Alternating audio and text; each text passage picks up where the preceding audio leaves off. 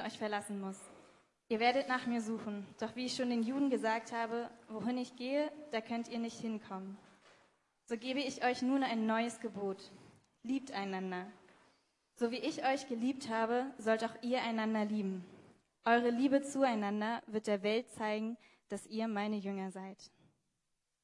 Die zweite steht im 1. Korinther 13, ab Vers 4. Die Liebe ist geduldig und freundlich. Sie ist nicht neidisch oder überheblich, stolz oder anstößig. Die Liebe ist nicht selbstsüchtig. Sie lässt sich nicht reizen, und wenn man ihr Böses tut, trägt sie es nicht nach. Sie freut sich niemals über Ungerechtigkeit, sondern sie freut sich immer an der Wahrheit. Die Liebe erträgt alles, verliert nie den Glauben, bewahrt stets die Hoffnung und bleibt bestehen, was auch geschieht. Die Liebe wird niemals vergehen. Das ist das Wort Gottes.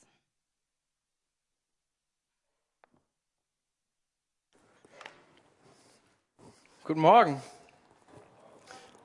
Ihr habt schon einiges von Kambodscha gesehen, habt gehört, was wir so erlebt haben, mit wem wir es erlebt haben, mit Gott und mit den Leuten vor Ort, habt ihr so ein bisschen gehört. Für mich als Leiter solch eines Einsatzes immer die Frage, wie können wir an einen Ort gehen, an dem wir noch nie waren, die Leute, die wir teilweise bis gar nicht kennen, für 3 Wochen und wirklich was verändern. Und wir gehen dahin ja nicht unvorbereitet. Ne? Ihr habt ja gesehen, wir haben einen tollen Tanz. Ne? Wenn wir den Tanz machen, dann haben wir die Herzen der Menschen gewonnen. Und wir hatten auch tolle Theaterstücke, die haben wir jetzt heute nicht gezeigt. Aber mit den Theaterstücken, ja, die hättet ihr sehen sollen. Und unsere Arbeitsmoral. Ja, wir haben gebuckelt bis zum Umfallen. Und das sind andere Temperaturen. Die Studenten haben gebuckelt. Ich habe viel im Büro gebuckelt. Es war auch heiß.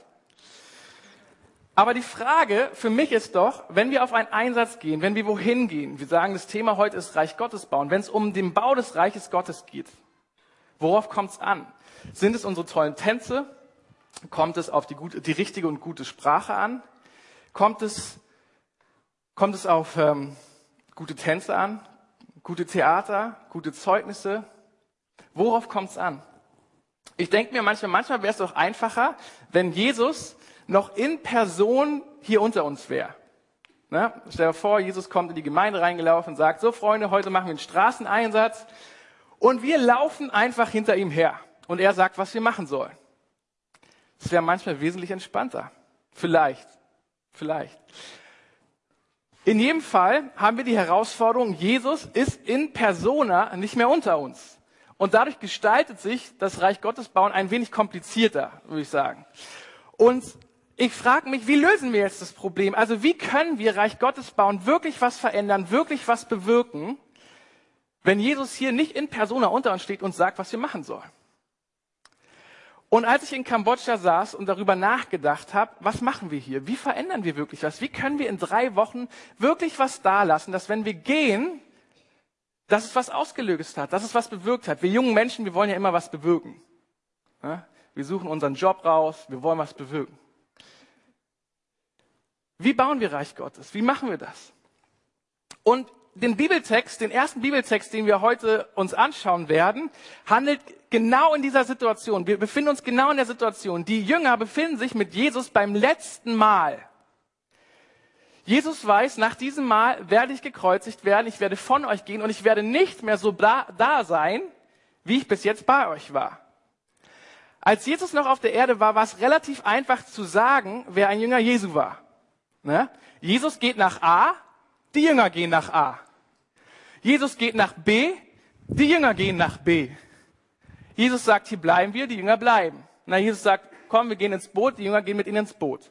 Na, also zu der Zeit war ein Jünger Jesus einfach der hinter Jesus hergegangen ist. Jetzt sitzt Jesus mit seinen Jüngern am Tisch. Sie feiern das letzte Mal.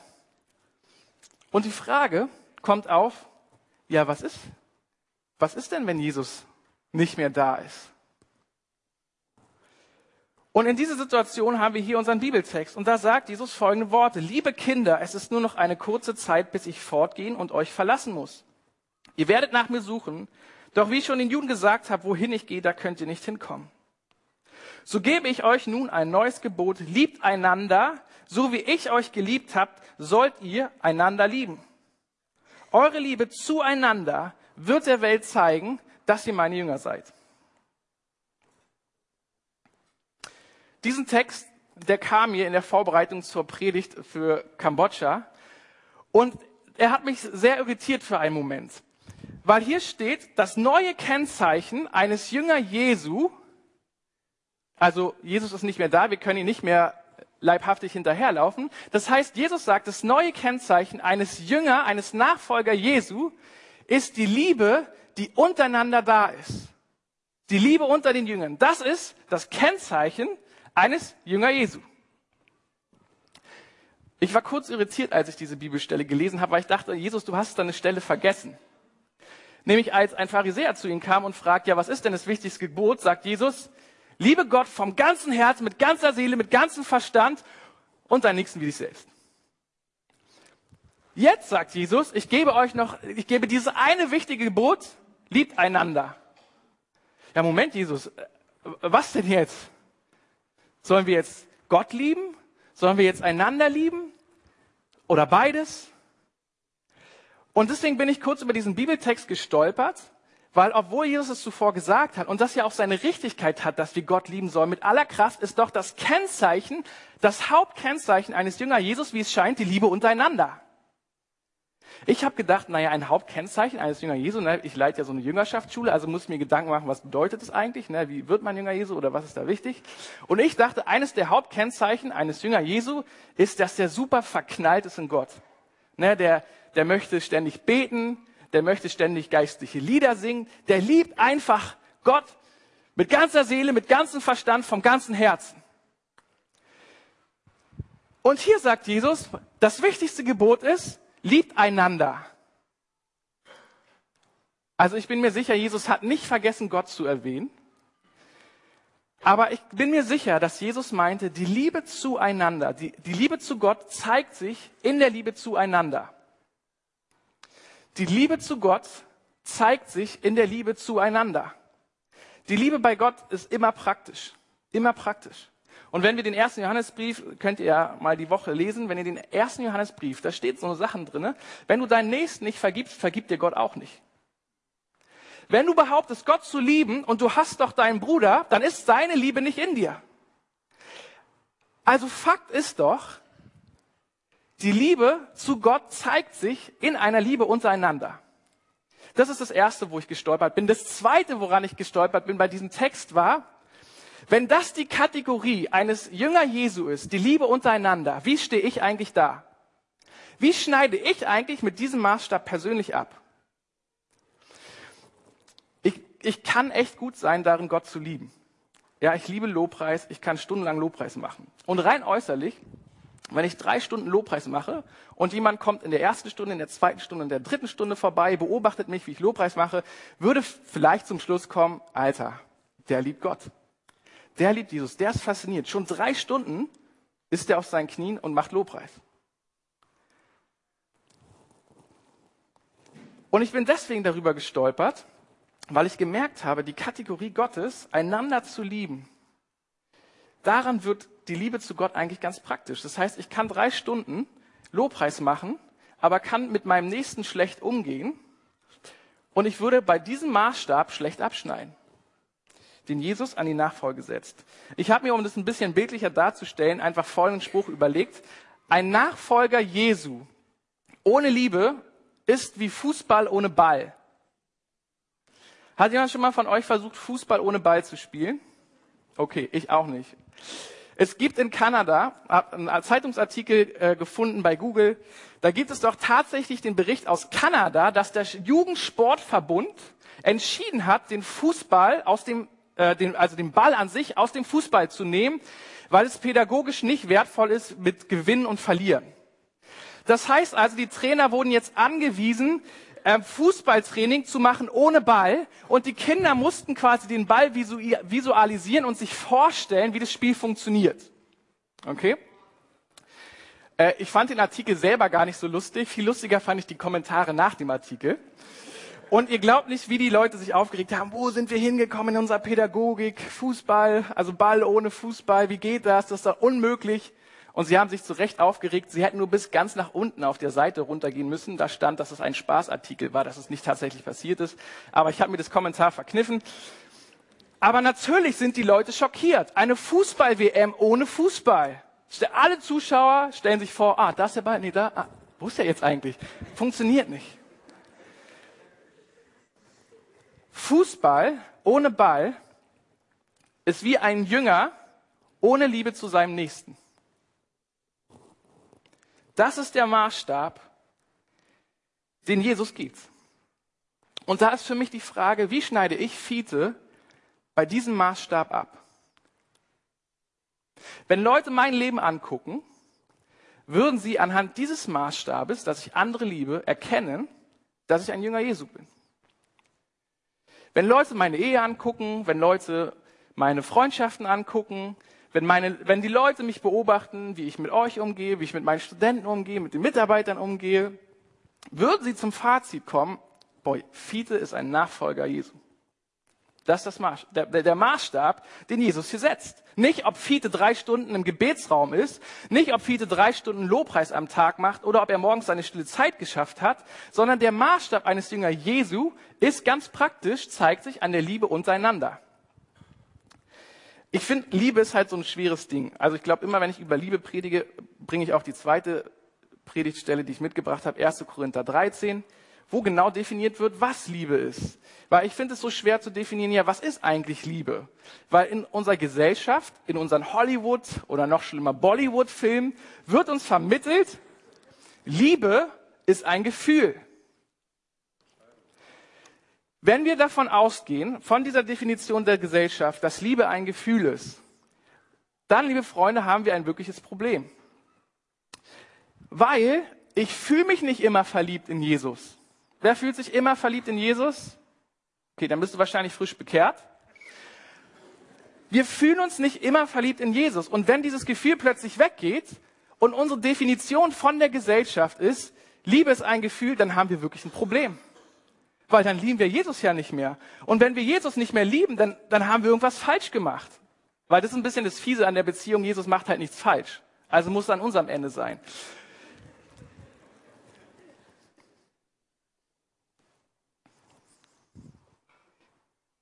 Liebe. Liebe ist geduldig und freundlich, nicht neidisch, nicht überheblich, nicht stolz, nicht selbstsüchtig, nicht nachtragend. Liebe liebt die Wahrheit. Und jetzt müssen wir uns festhalten, weil das ist hier die biblische Definition. Liebe erträgt alles. Liebe verliert nie den Glauben. Liebe hofft immer, Liebe hört nie auf. Das ist die Definition der Bibel zum Thema Liebe. Ganz anders als ein Gefühl, oder? Ganz anders als dieses Verliebtsein-Empfinden. Geduldig, freundlich, da hört es bei mir oft schon auf. Nicht neidisch, nicht überheblich, nicht stolz, nicht selbstsüchtig, nicht nachtragend. Manche Übersetzungen sagen hierbei nicht nachtragend, führt eine innere Strichliste gegen jemanden, so ein bisschen bildlich gesprochen. Ne? Führt jemand von euch innere Strichlisten gegen andere, von dem, was sie falsch gemacht haben? Also du hast... Ich dagegen schneid besser ab. Okay, wir vergleichen uns meistens nur mit Leuten, wo wir besser abschneiden. Ich weiß nicht, ob euch schon mal aufgefallen ist. Liebe führt keine innere Strichliste. Aber es wird noch komplizierter. Liebe erträgt alles. Was bedeutet das? Untereinander zu lieben. In unserer Gemeinde, in unserem Hauskreis, in unserem Freundeskreis, in unserer Ehe. Liebe erträgt alles. Liebe verliert nie den Glauben, verliert nie die Hoffnung. Die Liebe hört nie auf. Wenn wir diese Definition als Schablone über unser Leben legen, ja, Geduld, Freundlichkeit, gibt nie auf, verliert nie den Glauben, verliert nie die Hoffnung, und wir legen diese Schablone auf uns, wie würde ich abschneiden? Ich habe ein paar Fragen mitgebracht. Würden andere an deinem Umgang mit deinem Partner, deinen Kindern, deinen Freunden, deinen Kollegen erkennen, dass du ein Nachfolger Jesu bist? würden andere an deinen Instagram-Posts oder deinen Facebook-Kommentaren erkennen, dass du ein Nachfolger Jesus bist?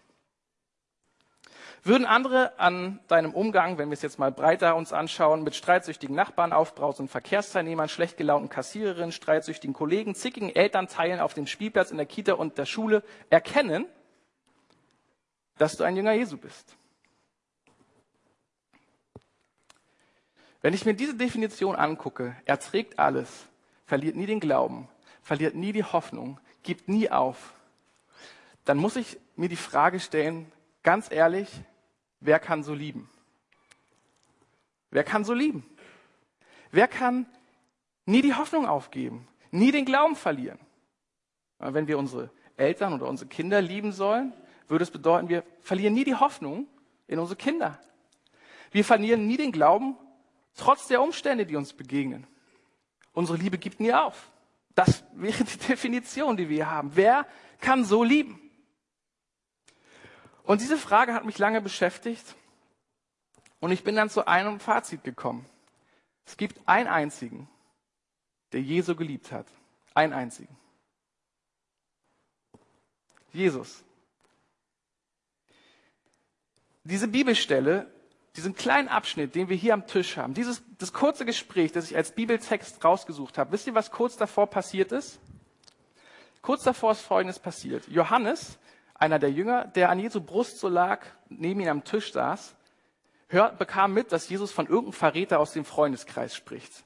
Also sagt Petrus zu ihm, ey Johannes, frag mal, wer wird ihn verraten? Was meint er? Und Johannes, der so bei ihm liegt, flüstert Jesus zu, Jesus, wen meinst du denn? Und Jesus sagt, den ich jetzt das Brot gebe, gibt Judas das Brot und plötzlich ist klar, hier in unserem Freundeskreis ist ein Verräter in der Mitte und Jesus weiß es. Wisst ihr, was Jesus' Mission war bei diesem Zeitpunkt? Er war gerade auf dem Weg, kurz davor ans Kreuz zu gehen, um für seine Freunde zu sterben. Und er bekommt mit und weiß, einer meiner engsten Freunde wird mich verraten. Wisst ihr, was kurz danach passiert? Sie gehen in den Garten, Jesus bittet seine Freunde, ey, betet für mich, weil ich weiß, was auf mich zukommt und ich kann es nicht ertragen, ihr müsst mit mir beten. Und was machen seine Freunde? Sie schlafen ein. Nicht einmal, nicht zweimal, dreimal. Dann wird Jesus gekreuzigt und alle Freunde rennen weg. Nur noch ein paar stehen unten am Kreuz. Als Jesus sein Leben für seine Freunde gibt, sind seine Freunde weg. Und da kriegt für mich plötzlich diese Bibelstelle eine ganz andere Bedeutung. Jesus erträgt alles. Also er hat nicht nur ertragen, dass seine Freunde ihn verlassen haben, sondern er hat die Sünde der ganzen Welt getragen. Jesus, als er ans Kreuz ging, hat die Hoffnung und den Glauben nicht verloren, dass selbst wenn seine Freunde gerade vor ihm weglaufen, dass es doch die Möglichkeit gibt, wenn er für sie stirbt, dass sie es vielleicht doch erkennen und zurückkommen und an ihn glauben. Jesu Liebe hört nie auf, Gottes Liebe hört nie auf, sodass er sich einen Plan überlegt hat, wie er uns befreien kann aus der Sünde, wie er uns befreien kann aus dieser Lieblosigkeit. Ich habe ja schon gesagt, ihr solltet mal den ersten Johannesbrief lesen. Da sind zwei Sätze, die mich umhauen. Also es ist zweimal derselbe Satz.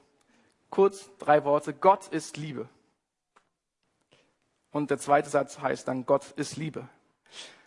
Und was mich daran fasziniert ist, dass hier deutlich wird an diesem Bibeltext, dass die Liebe ist nicht einfach nur ein Charakterzug von Gott.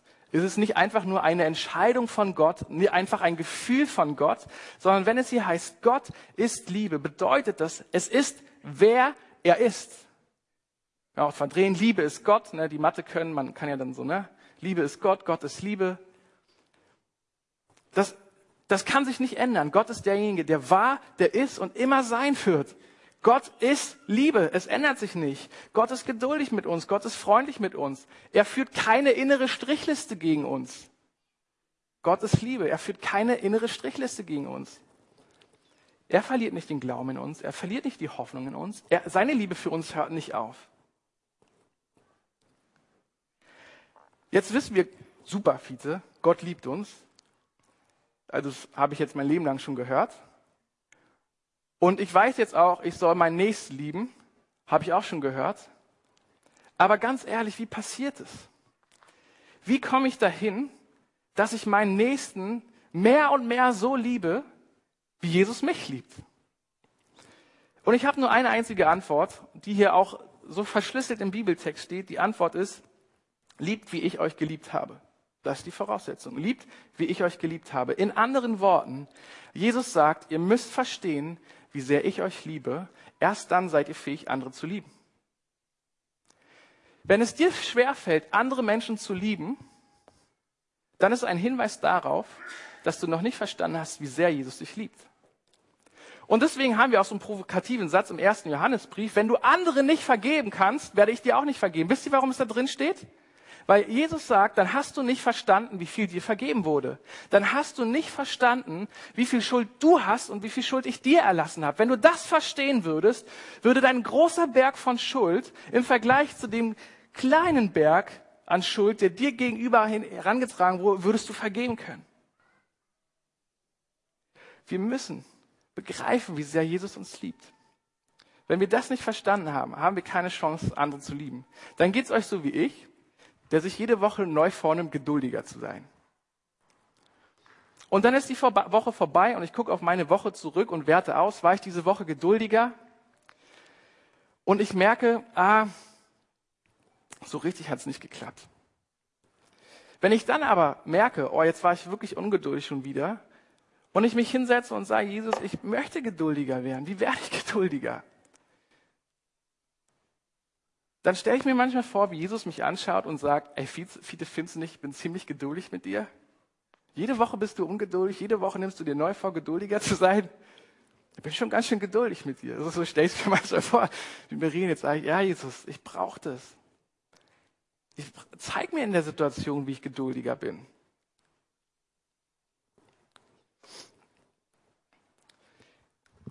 Jüngerschaft, Reich Gottes bauen, einander zu lieben. Das ist eigentlich unser Haupttraining für dieses MC-Jahr. Wir sind auf einem engen Haufen. Wir kriegen alles, fast alles voneinander. Gut, auf den Einsatz kriegt man alles voneinander mit. Selbst die Schlafgewohnheiten. Und was spannend ist, Gott gebraucht andere Menschen, um uns in unserer Liebesfähigkeit zu trainieren. Das ist Jüngerschaft. Jüngerschaft bedeutet, Jesus trainiert uns in unserer Liebesfähigkeit durch andere Menschen. Deswegen ist es so schwer, ein Christ zu sein, ohne andere Mitchristen. Deswegen ist es so herausfordernd, wirklich Veränderung zu erleben, wenn man nicht mit anderen auf dem Weg ist. Weil wie es heißt, Eisen schleift Eisen. Wie Eisen Eisen schleift, so schleift ein Mann den anderen oder eine Frau die andere. Und ich verrate euch jetzt ein Geheimnis, das vielleicht euch helfen wird in eurer nächsten Woche und in eurem Alltag. Und ich habe es eigentlich auch schon gesagt. Das Geheimnis ist, weil Jesus uns so sehr liebt und weiß, wir müssen liebesfähiger werden, damit wir auch die ganze Fülle erfahren können, die er für uns bereithält, hat er gesagt, ich habe einen super Trainingsplan für dich. Und dann sage ich, okay Jesus, erzähl mir deinen Trainingsplan. Dann sagt er, andere Menschen. Sag ich, Moment mal, was meinst du damit? Ja, sagt Jesus, ich mache das so, dass ich immer irgendeinen komischen Kauz zu dir in den Hauskreis packe. Wie, das musst du mir jetzt nochmal erklären. Naja, also typischerweise hast du in jedem Hauskreis, in dem du jetzt warst, irgendeinen komischen Kauz, den du nicht leiden kanntest und wo du gesagt hast, naja, eigentlich gibt es einen viel besseren Hauskreis für den. Aha. Ja, manchmal mache ich das auch so, dass ich komische Leute in die Gemeinde stelle, also für dich komische, ich finde die ganz cool, du hast ein Problem damit, ich stelle komische Leute in die Gemeinde, die dir voll auf die Nerven gehen, die dich in deiner Geduld trainieren. Ah, das bist du. Ich dachte, die hätten sich einfach verlaufen. Jesus liebt uns so sehr, dass er uns komische, in Anführungszeichen, für uns komische Leute in den Weg stellt, um uns in unserer Liebesfähigkeit zu trainieren. Wisst ihr, was ich immer mache? Wenn ich einen komischen Kauz begegne, sage ich, Jesus, bitte führ ihn in eine andere Gemeinde. Da ist er viel besser aufgehoben. So tendieren wir manchmal. Naja, ach Gott, ich habe schon so viel zu tun. Komm, ein anderer Hauskreis wäre doch echt angebracht. Bis ich verstanden habe, die Person sitzt da wegen mir. Und Jesus, weil er mich liebt, wird mir die Person nicht wegnehmen, weil er sagt, ich möchte dich trainieren. Wisst ihr, was das Coole ist? Jesus macht es nicht nur in unserem Hauskreis oder in der Gemeinde, er macht es auch auf eurem Arbeitsplatz oder bei eurer Ausbildung. Und wisst ihr, was er macht es auch in der Familie. Jeder von uns braucht den komischen Kauz und jeder von uns ist der komische Kauz für jemand anderen. Und wir müssen aufhören, darüber frustriert zu sein, darüber zu schimpfen vor Gott, darüber zu schimpfen vor anderen Menschen, über die komischen Kauze, ich finde leider kein besseres Wort, über die Menschen, mit denen wir nicht umgehen können, die uns herausfordern. Wir müssen aufhören, über die zu schimpfen und anfangen zu sagen, Jesus, danke für diesen Menschen. Du liebst mich so sehr und das erkenne ich daran, dass du solch einen Menschen in mein Leben gestellt hast, um meine Liebesfähigkeit zu trainieren. Weil wisst ihr, was in Johannes 10, Vers 10 steht? Da steht, Jesus ist gekommen, damit wir die Fülle des Lebens haben. Und weil wir geschaffen sind, als Menschen zu lieben und nur in die Fülle Gottes kommen können, wenn wir in unserer Bestimmung wandeln, also in der Liebe zueinander und der Liebe zu Gott, dann können wir auch in die Fülle seines reichen Erbes kommen, mehr und mehr, das er jetzt schon für uns bereithält.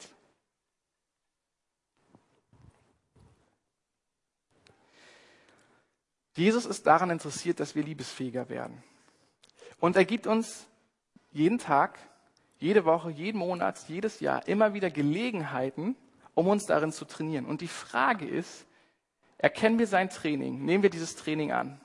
Manchmal fühle ich mich so wie jemand, der in eine Muckibude geht, also zu McFit, ne? Man geht da so rein ins Fitnessstudio und man hat überall Geräte.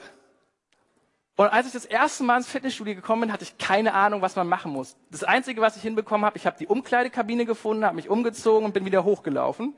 Und dann stand ich da irritierungslos. Ja? Und Leute machen komische Sachen mit diesen Geräten. Aber als mir jemand erklärt hat, wie das Training funktioniert, wie ich meine Muskeln aufbauen kann, wie die einzelnen Geräte funktionieren, dann hat es plötzlich angefangen, Spaß zu machen. Und ich habe gemerkt, oh, es verändert sich was. Ah, cool, meine Muskeln wachsen. Ja, ich muss mal wieder, ich weiß. Aber weil Jesus uns liebt, weil er sagt, es ist wichtig, dass unsere Liebesmuskeln mehr und mehr wachsen, mehr und mehr zunehmen, damit wir seine Fülle erleben können, sagt er, ich möchte dich trainieren. Und manchmal fühlen wir uns in Beziehungen oder Freundschaften oder mit Menschen, die uns in den Weg gestellt haben, wie ich am Anfang, wenn ich in die Muckibude komme und keine Ahnung habe, wie die Geräte funktionieren. Und dann heißt es, dass wir sagen, Jesus, erklär's mir, zeig's mir, zeig mir, wie es funktioniert. Ich merke, ich brauche jetzt Geduld. Okay, trainiere mich, geduldig zu sein an dieser Person. Und dann werdet ihr erleben, wie Jesus das gebraucht, um euch mehr und mehr zu trainieren. In dem Erkennen, wen er in euer Leben dafür gestellt hat. Und in dem Anerkennen, Jesus, du bist der Einzige, der es verstanden hat, erklär's mir. Und so ist ein ständiges Gebet, ein ständiges Quatsch mit ihm und ein Wahrnehmen von, wer sind die Leute, mit denen du mich trainieren möchtest? Als ich diese Bibelstelle also in Kambodscha gelesen habe, hatte ich am nächsten Teamzeit gesagt, pass auf, Freunde, wir haben tolle Sachen vorbereitet, aber es kommt nicht darauf an, was wir machen. Es kommt nicht darauf an, wie wir es machen. Es ist schon gut zu wissen, was man sagt, aber das wird nicht das Entscheidende sein. Sondern das Entscheidende wird sein, wie wir miteinander umgehen, wie wir unsere Zeiten dort vorbereiten, wie wir mit den Kindern spielen, wie wir uns verhalten, wenn wir Sachen müssen, auf die wir keinen Bock haben. Also haben wir an dem Tag gebetet, Jesus, hilf du uns, dass wir einander so lieben, dass wir eine Atmosphäre der Liebe schaffen, dass Veränderung für die Kinder und für die Menschen, denen wir begegnet werden, möglich wird. Und das haben wir angefangen zu beten. Und daraus ist diese Situation entstanden, dass wir wieder auf diesem Kinderfest waren. Melissa hat es schon kurz erzählt. Wir waren wieder auf dem Kinderfest, da waren 80, 90 Kinder und Jugendliche.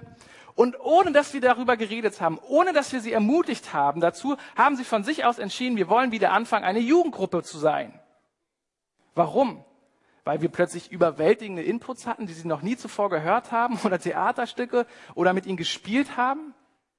Ich bin dafür überzeugt, der Grund, warum sie gesagt haben, wir wollen wieder Jugendgruppe sein, ist, weil sie was beobachtet haben, wofür wir gebetet haben, dass das in unserer Gruppe passiert, dass man uns an der Liebe untereinander erkennt und dass unsere Liebe untereinander eine Atmosphäre schafft, die was verändert. Und deswegen sind wir begeistert, dass sie jetzt die Jugendgruppe gestartet haben und segnen sie, dass sie in ihrer Liebe untereinander wachsen können, dass noch mehr hinzukommen.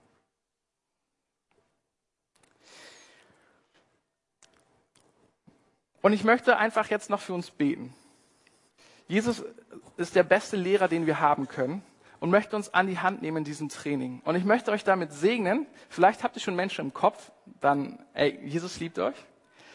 Und wenn ihr noch niemanden vor Augen habt, dann werde ich jetzt für die, die wollen, dafür beten, dass Jesus die Augen öffnet für diese Menschen.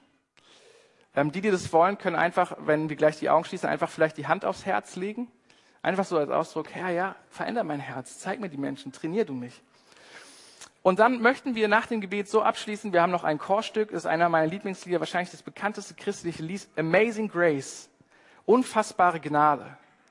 Und ich liebe dieses Lied, weil es einfach unsere Message auf den Punkt kommt. Es ist seine Gnade, die uns verändert. Es ist seine Gnade, die wir brauchen. Ich möchte beten. Jesus, wir brauchen es so sehr, dass du uns an die Hand nimmst und dass du uns liebesfähiger machst, dass du uns unsere Liebe zueinander wachsen lässt. Wir wollen das. Wir wollen etwas in deinem Reich bewirken. Wir wollen etwas hier in der Welt bewirken. Nicht, weil wir so toll sind, nicht, weil wir so tolle Ideen haben, wie wir dein Reich bauen, Finanzen und ein tolles Gebäude und Lobpreisteams und, sondern Jesus, wir wollen erkannt werden an unserer Liebe untereinander. Lass uns darin wachsen. Bitte komm du mit deiner Gnade und zeig du uns die Menschen, an denen du uns trainieren möchtest. Danke, dass wir wissen dürfen, dass du uns nicht überfordern möchtest. Und wir bitten dich, nimm du uns in den nächsten Wochen, in den nächsten Monaten, in den nächsten Jahren, in unserem Glaubensweg an die Hand. Zeig uns diese Menschen und zeig du uns, wie wir in unserer Liebe praktisch dort wachsen können. Danke, dass du uns nicht im Stich lässt, Heiliger Geist. Du bist in uns.